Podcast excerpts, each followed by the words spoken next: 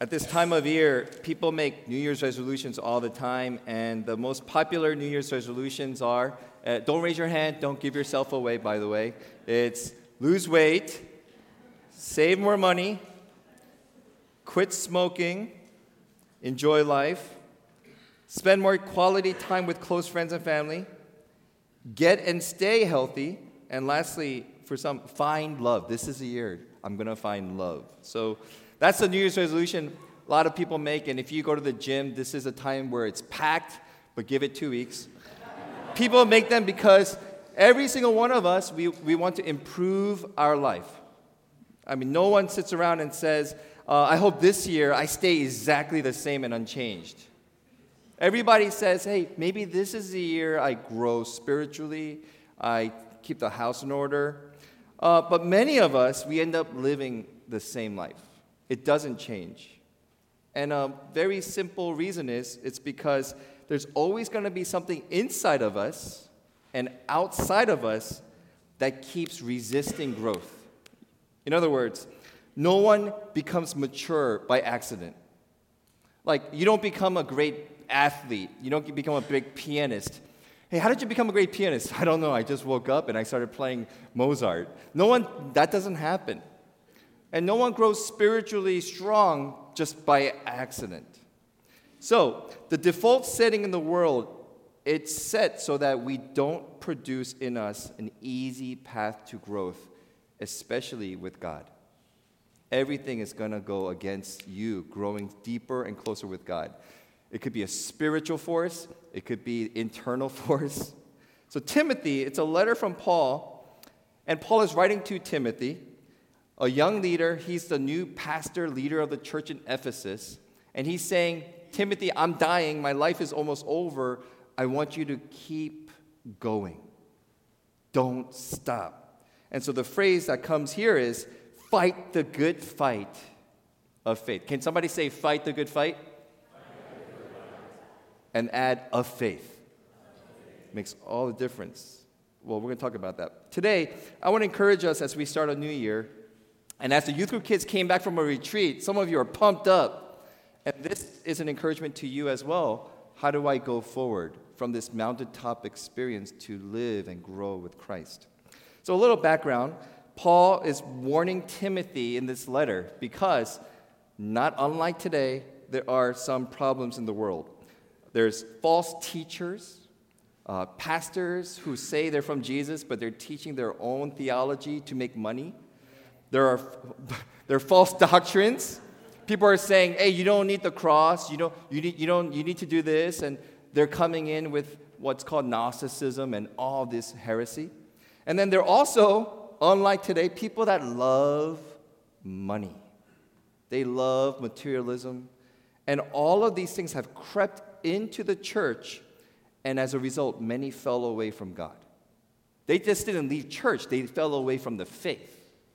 And so Paul's intent is to the leaders of the church hey, hold firm. Hold firmly to the faith, the eternal life God's given you. And don't walk away from the truth and the good news of Jesus Christ. This is an urgent letter. And so, early in the, Paul, the letter, Paul wrote this in 1 Timothy chapter 1. This charge I entrust to you, Timothy, my child in accordance with the prophecies previously made about you, that by them you may wage the good warfare, wage a good warfare, holding faith and good conscience. By rejecting this, some have made shipwrecks of their faith. Wow, shipwrecks, that's a whole sermon. Some of us make shipwrecks of our faith because we've abandoned God's truth, we've abandoned God, and we went into the world. And so Paul is saying, Timothy, fight it. And so we have today's verse fight the good fight of faith. Now, how many of you heard fight the good fight ever in school, work? Fight the good fight. In America, they love that phrase fight the good fight. Hey, you know, I'm struggling with my wife. She won't listen to me. Hey, fight the good fight. Like,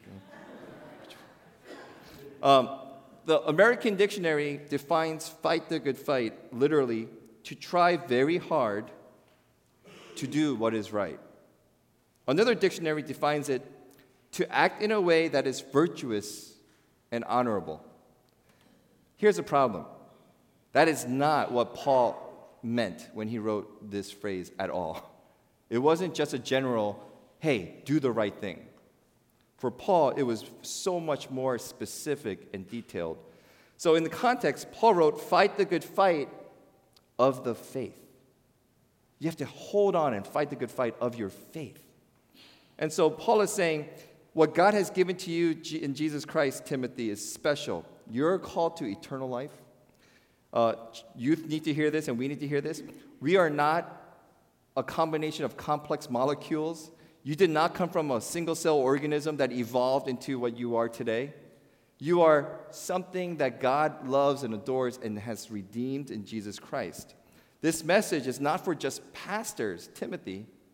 It's for everyone who grew up in the church, who are in the faith, who have come to the Lord. So, because of this, we are always pulled by the world away from Jesus.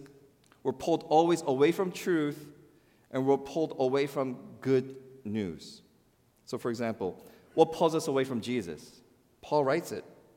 1 Timothy 6:10, the love of money pulls us away from Jesus. But it could be more than money. It's anything that we idolize and adore and worship. It's anything that we think about and revolve our life around aside from God. And so, uh, in the Old Testament, this is how you could test if you have a God, a little God. One is, do you have to work hard to maintain your little God? Like, I bought a brand new boat. My boat, it takes every weekend to maintain it. If you have to maintain your God, it may not be the God. But if you have real God, our God always carries us. We don't have to maintain God, our God holds us. So Paul says, What pulls you away from truth?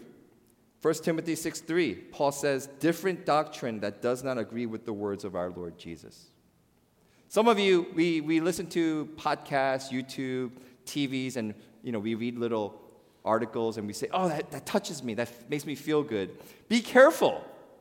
The five solas, they're not about how you feel, they're truth based on God's word. So sometimes we get pulled away from truth because of something makes us feel good. Uh, just as a side, when the Beatles came to America, the British invasion, what did the girls do? You all remember? Beatles got off the plane. Girls were screaming and crying like, ah, you know, uh, you know, John. They were like, yay. And they were, they were like, and they're like, I want to marry you. That happens today. Uh, I've experienced that never. And, and it happens, it happens today though. But people are like, I'm in love, you know, this is it. But it's a feeling. We have to be careful, though. Are we driven by feelings or is it based on truth? Lastly, I mean, what pulls us away from good news? Paul writes it, 1 Timothy 6:10, "The love of money, a root of all kinds of evil, it is through this craving that some have wandered away from the faith and pierced themselves with many pangs." I think Paul is trying to say, good news is we are saved by the grace and love of Jesus Christ. The worldly view is I want to be my own God. If I have money, I have power. If I have power, I have control. And if I have control, I can be God. And Paul is saying, go back to the good news. So, Paul, he has seen many Christians fall away. And if we're honest, we've seen many people fall away from our lives who we grew up with in church. And this is why Paul urges Timothy, ready? Fight the good fight of the faith. It is not easy. You got to get ready to fight. 2019 is going to be a great year. Amen? How do you know that? How do you know that? But it may not be an easy year. And so we need to say, how do we fight this good fight? So I think I want to just draw three things from here and tell us what does that look like? What does fighting the good fight look like and mean? So, first, in 2019, let us flee greed. Let us flee greed and chase holiness. Can you say holiness? It's a different thing. You don't it's not about perfection, it's not about moralism. Holiness is I am set apart for God. So Paul tells Timothy in verse 11, But as for you, O man of God, flee these things. What things? Money, greed. Pursue righteousness, godliness, faith, love, steadfastness, gentleness. The verse right before it says, For the love of money is the root of all evil. Flee these things and instead pursue righteousness. Flee from the cravings of your heart that says, Money, money, money, money. Or, ready? Me, me, me, me, me, me, me. We want to, we always wake up and our default setting is when we get up, me, me, me, me, me, me, me. That's default. You don't have to think hard. We're wired that way. So, you know how you can test? Go to McDonald's, and the person in front of you takes 10 minutes to order a Big Mac. Some of you go, Hallelujah. Thank you, Lord, for this time of reflection about my life. No, you know, you know, you guys gonna be like, me, me, me, me, me. I gotta go see a football game. Get out of the way. So we, we have this, it's, it's a mean mentality. And what Paul is saying is flee greed, flee avarice, flee selfishness, flee greed, and chase after righteousness. It's so interesting. Jesus talked about the love of money and money more than heaven and hell. I think it's because he knows human nature that the way we adore, worship God is driven by our love for material things. So, rather, pursue right standing. Righteousness means right standing with God. Intentionally, eagerly seek living right in God's eyes. Live so that this year you could say at December 31st, God, I lived for you rightly. Live so that your life is marked by faith, love, and stability. And right standing could be asked right now. You could test yourself Am I living right, righteousness? By just asking yourself, Does my life please and glorify God? That's a good way to measure is there righteousness in me? Uh, Matt Chandler, a pastor in Texas, he says this Find the things that stir your affections for Christ and saturate your life in them. Find the things that rob you of that affection and walk away from them that's the Christian life as easy as I can explain it to you. That's so easy, right? Teens, youth, adults. Whatever makes you love Jesus, saturate your life in it. Whatever pulls you away from Jesus, run away, flee from it. Examine everything in your life. Cut the things that don't allow your love for God to grow. And immerse yourself in the things that make Christ your treasure. This is why, even if I'm not a pastor, I go to worship on Sundays because I don't want my love for God to ever grow cold. And even if it's not a perfect church, when I sing Hark the Herald Angels Sing with a hundred other people, guess what it does to me? God, you are awesome. You're so good. So serve, give, learn, study, worship. Two, in 2019, invest. Can you say invest? Invest your life into things that last eternally. That's what Paul is suggesting. Verse 12 Take hold of the eternal life to which you were called, and about which you made the good confession in the presence of many witnesses. Take hold of the eternal life.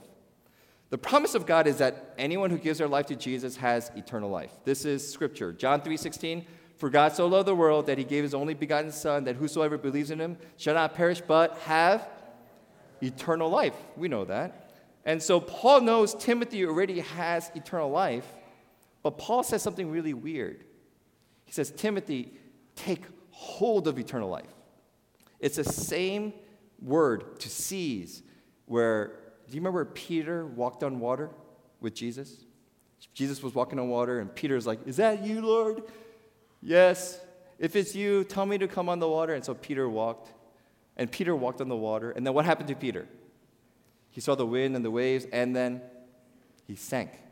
Now, the verb, Jesus grabs Peter because he was sinking, that's the same verb seizing, grabbing, taking hold that Paul is saying to us today. Your eternal life that you received when you gave it to Jesus, take hold of it, treasure it, don't let it go. Live for it, live in it. Friends, when does eternal life begin? I used to think, maybe, so I used to think when I die, my eternal life starts, right? Well, when I die, that's when my eternal life begins. Do you know when your eternal life begins? According to Jesus? It happens, John 3:36, let me read it from Jesus first. Whoever believes in the Son has eternal life. When does eternal life, when do we get it? The moment we have Jesus Christ. Whoever does not obey the Son shall not see life. Eternal life happens when the moment you accept Christ, you are living in eternal. How many of you are living in eternal life right now? You, we, amen. So our physical death is just a passing over. So Paul is telling us, this is so cool, live your life from that perspective. You don't just live 80 years. And so make the most of it. Do, do whatever you want. What, what does uh, you know, Hugh Hefner say, or Tim, or Ted, I think Ted from uh, Turner, Ted Turner said, if it feels good, do it. Like we live differently. We don't live for the moment. We live in the moment. We don't live for the moment. We live with eternal perspective. So Paul is saying, Timothy, keep that eternal perspective in mind. So, a couple of things. Opinions are temporary, truth is eternal. Vacations and retirements, they're temporary. Even retired people get sick of retirement. That's why they come out of retirement. Rest in Christ is eternal. Hallelujah. Sports and hobbies are temporary. I love sports, but it's temporary. People's souls are eternal. Invest in those things. So 1 Timothy 4 8, by the way, with sports. For bodily training is of some value. So sports is good, look what Paul writes, but godliness is of value in every way, as it holds the promise of the present life and also for the life to come. So we have to live, even with sports, which I love, that's not my goal at God. Sports is part of my life, but godliness, if I do this, if I live in my eternal life, it affects everything. So Paul writes, I charge you in the presence of God, who gives life to all things, and of Jesus Christ, who in his testimony before Pontius Pilate made the good confession, to keep the commandment unstained and free from reproach until the appearing of our Lord Jesus Christ, which he will display at the proper time. Paul wants us to fight the good fight in light of Jesus Christ who's going to appear. Listen to the following and see if any of these make sense because we live like this. Jesus is coming, so fight the good fight of faith and do whatever makes you happy. Does that make sense? It doesn't make sense at all. It doesn't fit. If Jesus is coming and Paul wants us to fight this good fight of faith, do whatever makes me happy? No. It makes do whatever glorifies God. Second one, Jesus is coming, so fight the good fight of faith and don't you let anyone disrespect you. Does that sound right? If I'm living eternally, I could bear persecutions. I could bear insult. I could bear hardships because my life, this is just a glimpse of a future glory. See, third, Jesus is coming, so fight the good fight of faith, and in light of eternity and a glorious eternal God who reigns and who is a King of kings and Lord of lords, live for yourself. Does that make sense? No. No way. In light of this glorious God who's coming, fight the good fight, by avoiding this selfishness. Live for Him, live for others. And that's how we bear and endure. So, Paul, what a great perspective. 2019, live with an eternal framework of your life. You know, when I die, there was a quote by a missionary. When I die, I want hell to rejoice that they have one less soldier who created a mess for them. Does that, did you hear that? I love that quote. When I die, I want to live in such a way that hell says, finally, Jason is dead because he did so much for Jesus Christ. I want to live, that's eternal perspective that we're making damage because we're proclaiming Christ and the good news. Lastly, shortest one, in 2019, live with the clear perspective of God who we worship. Paul ends this with this. Let me read it. It's a benediction. He who is blessed and only sovereign, the King of kings, the Lord of lords, who alone has immortality, who dwells in unapproachable light, whom no one has ever seen or can see. To him be honor and eternal dominion. Amen. I love what Paul's saying. Live in light of the fact that the world never revolved around you. Live in light of the fact that whether all the world believes or not, there sits on the throne a heavenly king who is the Lord of lords, the King of kings. Live in, live in light of the fact that Jesus dwells in indwelling eternal light and a full glory that no one has ever seen. Live with this perspective that Francis Chan shared in the video. When we come to church, do we say, Wow, we get to come and proclaim the name that is above every name? Uh, I shared this story with us before, but I want to share it again, and this will be a wrap up. Legend has it that Apostle Paul, when he wrote this letter, he was chained to a Roman soldier, and he used to get persecuted like Jesus. They used to beat him, they used to kick him, spit on him. And they said to him, You know, where's your Savior? Where's your King? Where's your Jesus? Where's your God? You know, where's his love for you now? And so, Paul, with eternal mind, Paul, with this perspective of, I'm going to live for God's glory in His holiness. He responds apparently with two words. You know what those two words were? Paul says, How do I know that God loves me? His response is, The cross. The cross. Whenever he looks at the cross, he will never doubt that God is truly God, that God is truly reigning, and that God truly loves us. So he was able to go to his death, never make it to Rome. He died as a prisoner with this peace, eternal perspective. I can face tomorrow because of the cross. Jesus loves me. It never will fail me. Friends, may 2019, as you get ready for a new year, we need to be a church that learns to fight the good fight of faith. Amen? Don't be, don't give way, don't give in, don't run away. Like Francis Chan said, oh, church stuff is too messy, I hate the politics. No, stay in it and sanctify it then. Don't run away. Serve the Lord with passion and joy. Fight the good fight of faith. Cling to the truth that is right here. And fight that good fight of faith for your family, for the next generation, so that his kingdom will be known and spread through all parts of the world. This is a great New Year's resolution for 2019 for his glory. In the name of the Father, the Son, and the Holy Spirit. Amen. Let's pray.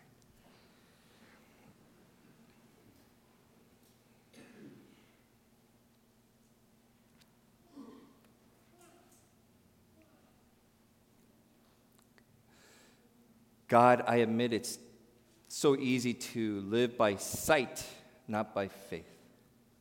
To give in to the pressures, the temptations, the, the pulling and swaying to keep us from in being in you. And at the same time, the good news is we never clung unto you. We're saved because you clung to us. And God, as we look into the future, no matter what may come our way, if you are a God who is beside us, we shall always overcome in you. May we do our part, Lord, to fight this fight of faith, this good fight, to never let go of you, to not even be disenfranchised, disillusioned by what we see in the church, outside the church. May we cling to the good news and the word of God as you keep us step by step in your presence. Thank you. We cover this church with that. Meet us where we are, Lord. It's in your name we pray. Amen.